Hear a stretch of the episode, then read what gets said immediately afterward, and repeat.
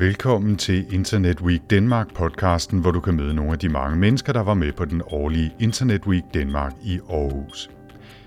I denne episode skal vi tale med Aral Balkan, som er netaktivist og softwareudvikler og deltog på Privacy-eventen fredag eftermiddag.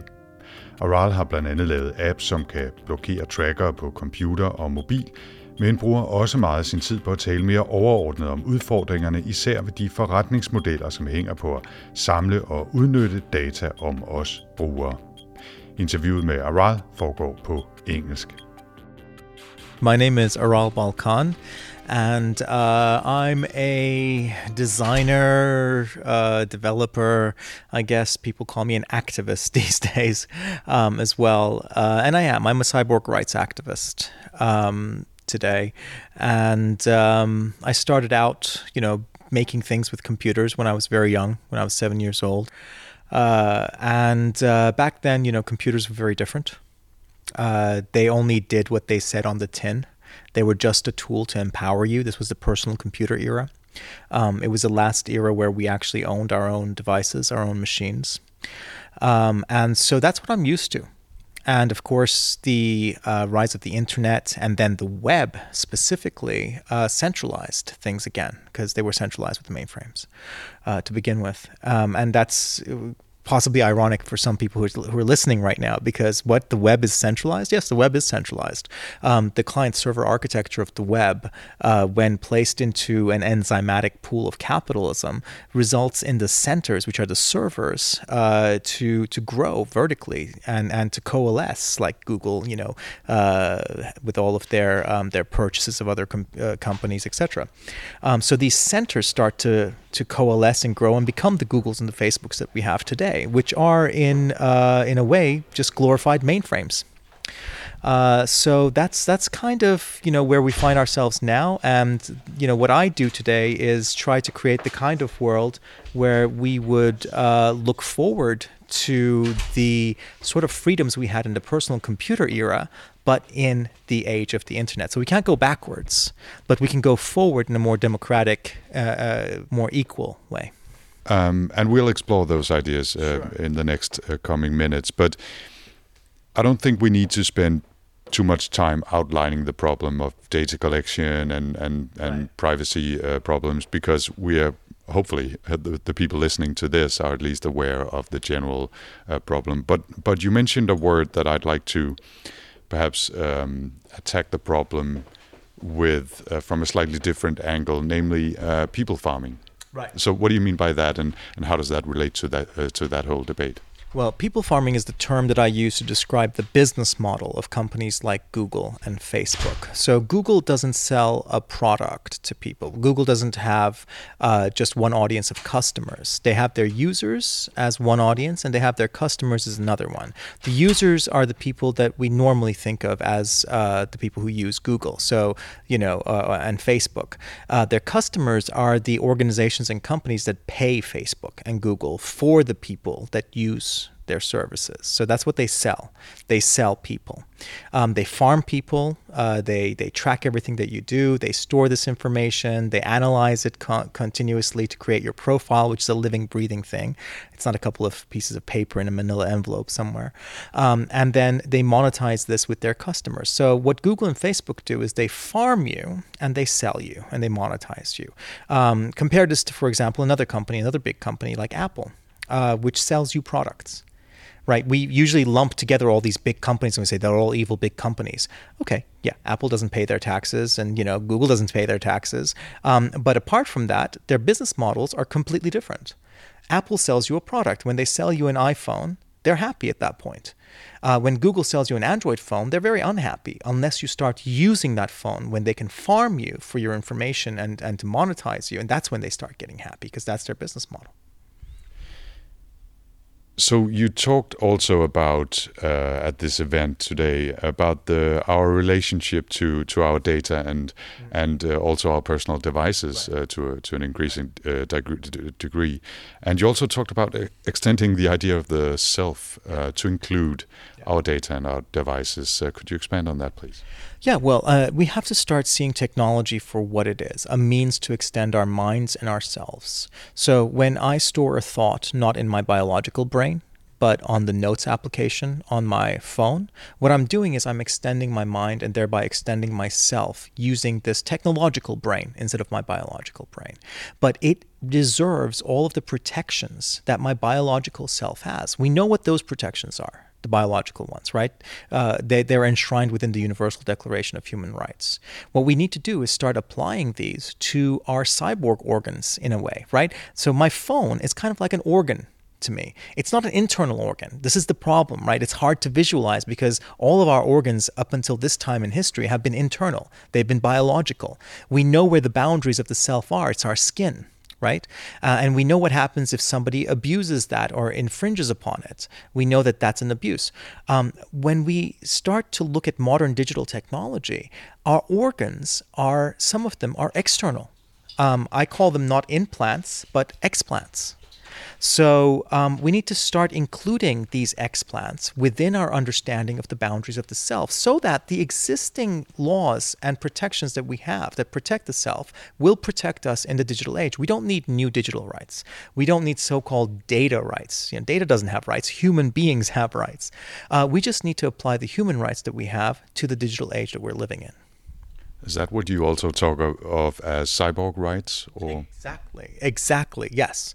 So when I talk about cyborg rights, that's that's what I mean. I'm not talking about the science fiction depiction of a cyborg with various you know technological implants. Yes, we we do actually we have started implanting ourselves with technology, but uh, most of our technology today are explants but that makes us no less cyborgs. So we really need to, you know, extend the scope of the Universal Declaration of Human Rights to include cyborg rights.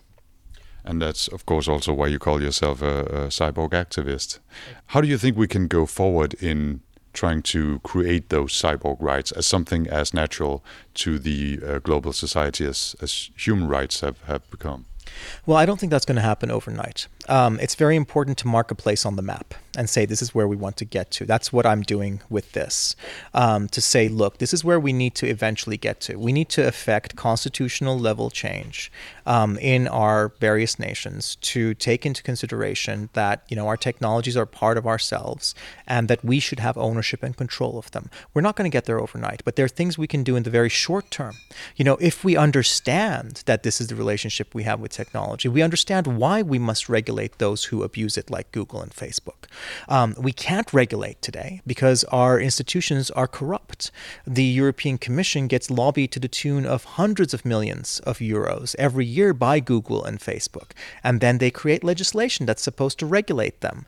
Um, but this is not free of influence. This is very influenced legislation. It's corruption, institutional corruption, as Lawrence Lessig would call it.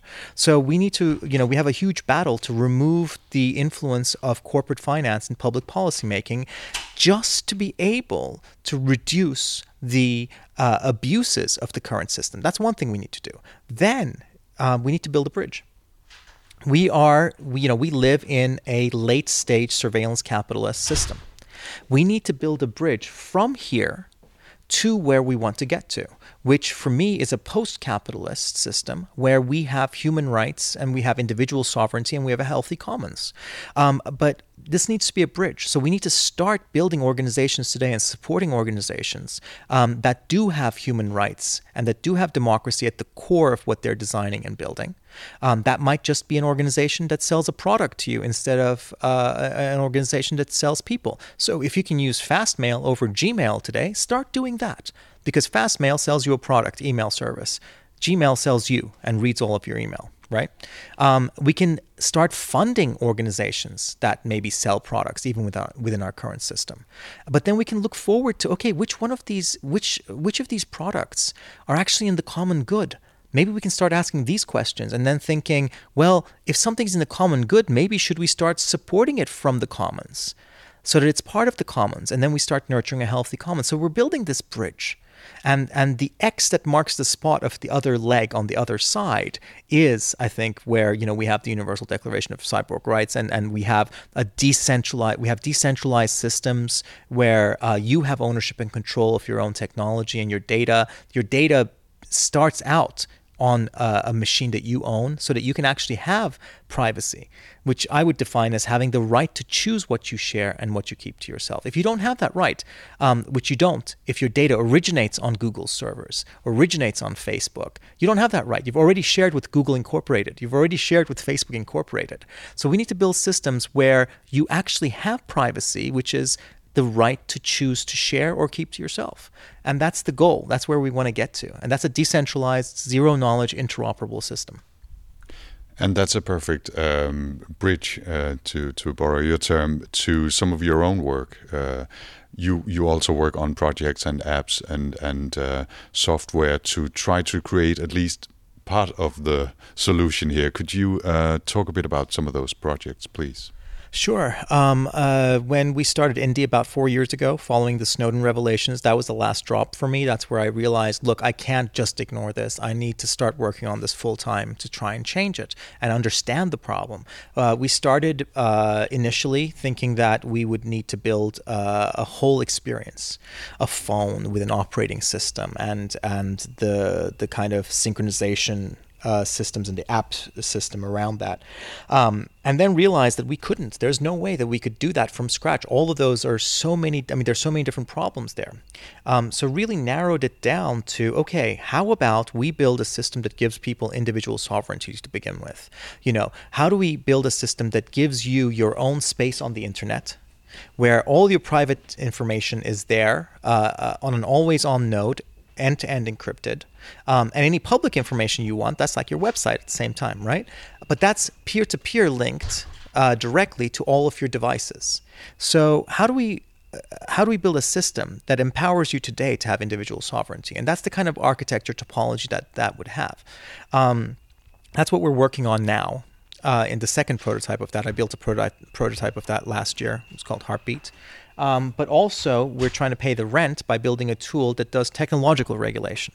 So basically, not legislative, but technological. It's a tracker blocker. Tracking is a huge source of revenue. Uh, advertising is a huge source of revenue for this system of people farming. So we have um, an app on iOS and macOS uh, that blocks those trackers on Safari when you're browsing the web. So reducing their income, protecting you from being uh, behaviorally analyzed on the web. Uh, so, but that's a short-term solution. You know, it's important, I think, in the short term to have such solutions that that do what they say on the tin, like I said earlier. Um, but looking forward, we also have to create the alternatives which are decentralized, which are zero knowledge, which are interoperable, which are free and open source. Uh, I, think humanity deserves no less. You know, if we want to have a democracy, if we want to have human rights in the future, we must build these systems. The current system is feudalistic. We are talking about fiefdoms. You know, Facebook is a fiefdom right now. Its its its revenues are greater than the GDP of certain countries. We're talking about an autocratic uh, uh, uh, a monarchy when we talk about Facebook with King Zuckerberg at the helm. If you don't want to live in monarchies going forward, then we need to build these democracies, these digital democracies going forward. And that's what that's the world I want to live in. You know, I don't want to ask some king, uh, "Please, sir, be kind." I don't. I want to make a world without kings. We've been there before. It wasn't a great place to be, as far as I can tell. You know, and and and I'm not going to give up democracy without a fight this is the vision creating a uh, decentralized internet where we control our own data and who we want to share it with, or if we don't want to share it at all. What can I do um, in the coming months, uh, years before we create the system to support that vision, apart from perhaps uh, donating a few a few dollars uh, to to Indie to help you going and, and building that vision. What what do you think I can do? Just a, a thing or two to help me feel that I'm moving forward. There are lots of things you can do. Um, for one thing, this is not a technology problem. This is a societal problem. It's a political problem. Uh, so get involved politically. Uh, ask you know your representatives your mp how they feel about this. If they don't feel a certain way about this uh, educate them. Um, get involved at, at every level Uh, I gave the example at the question and answer during my talk of, you know, get involved uh, with your school. If you have kids at school and they have Google Chromebooks coming in, ask your school why they're normalizing surveillance, why they're allowing uh, a company that makes its money by surveillance to become something normal, right? We don't normalize fast food in, in schools, at least not in this country, I don't think. In the US, they might. Um, why are we you know why are we normalizing this? We need to start seeing big data like big tobacco. And if you look at their playbooks they're very similar right now. So what else can you do uh, in this? I would say keep an eye on DiEM25 in the next few months um, because you know something might be happening there. Um, and if it does it will need your support. Um, i would say uh, you know support those companies locally uh, maybe in your country, maybe in Europe, uh, that sell products, not people. Give them your money, and don't don't uh, give you know don't don't reward Google and Facebook with your with your data if you can. This is a hard thing to do right now because they are the norm. They're everywhere, right? Um, but for example, I use Fastmail instead of Gmail. I give them a few dollars every year and I get a service instead of being the product that's sold. So, you know, care talk to your friends. Tell them about this. When they say, I have nothing to hide, tell them, okay, unlock your phone and give it to me for 10 minutes. I want to look through it and see if they have something to hide. And tell them it's not about whether or not you have something to hide. Even if you have nothing to hide, it doesn't mean that you necessarily want to share everything with everyone. You know, we need to really start raising awareness about this issue. Um, it's, it's also an issue of privilege, of course. You know, if you're a white, straight man, then you have fewer things that could hurt you if they if they get out. But if you're uh, you know someone who's gay living in a country where that's punishable, uh, then you know Facebook knowing that you're gay from your post is a problem for you. Uh, so talk to your friends and let them understand that even if it doesn't affect them, it will affect them the next time, you know, even if they're a white privileged man, next time they go to get their insurance, their premiums will be higher because their smart fridge would have told them what they're eating right? So this is not good for any of us. Uh, unless we have individual sovereignty, we are, you know, we're not, we don't have integrity as human beings. And this is the key thing. So, you know, what can you do to help? Lots.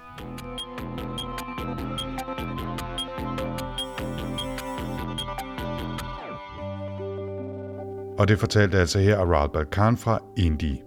Du kan høre flere samtaler – reportager og stemningsbilleder fra festivalen ved at abonnere på det her feed selvfølgelig, og vil du vide mere, så kan du besøge internetweekdenmark.com. Podcasten bliver produceret af Podlab for Internet Week Danmark. Jeg hedder Anders Høgh Nissen. Tak for denne gang.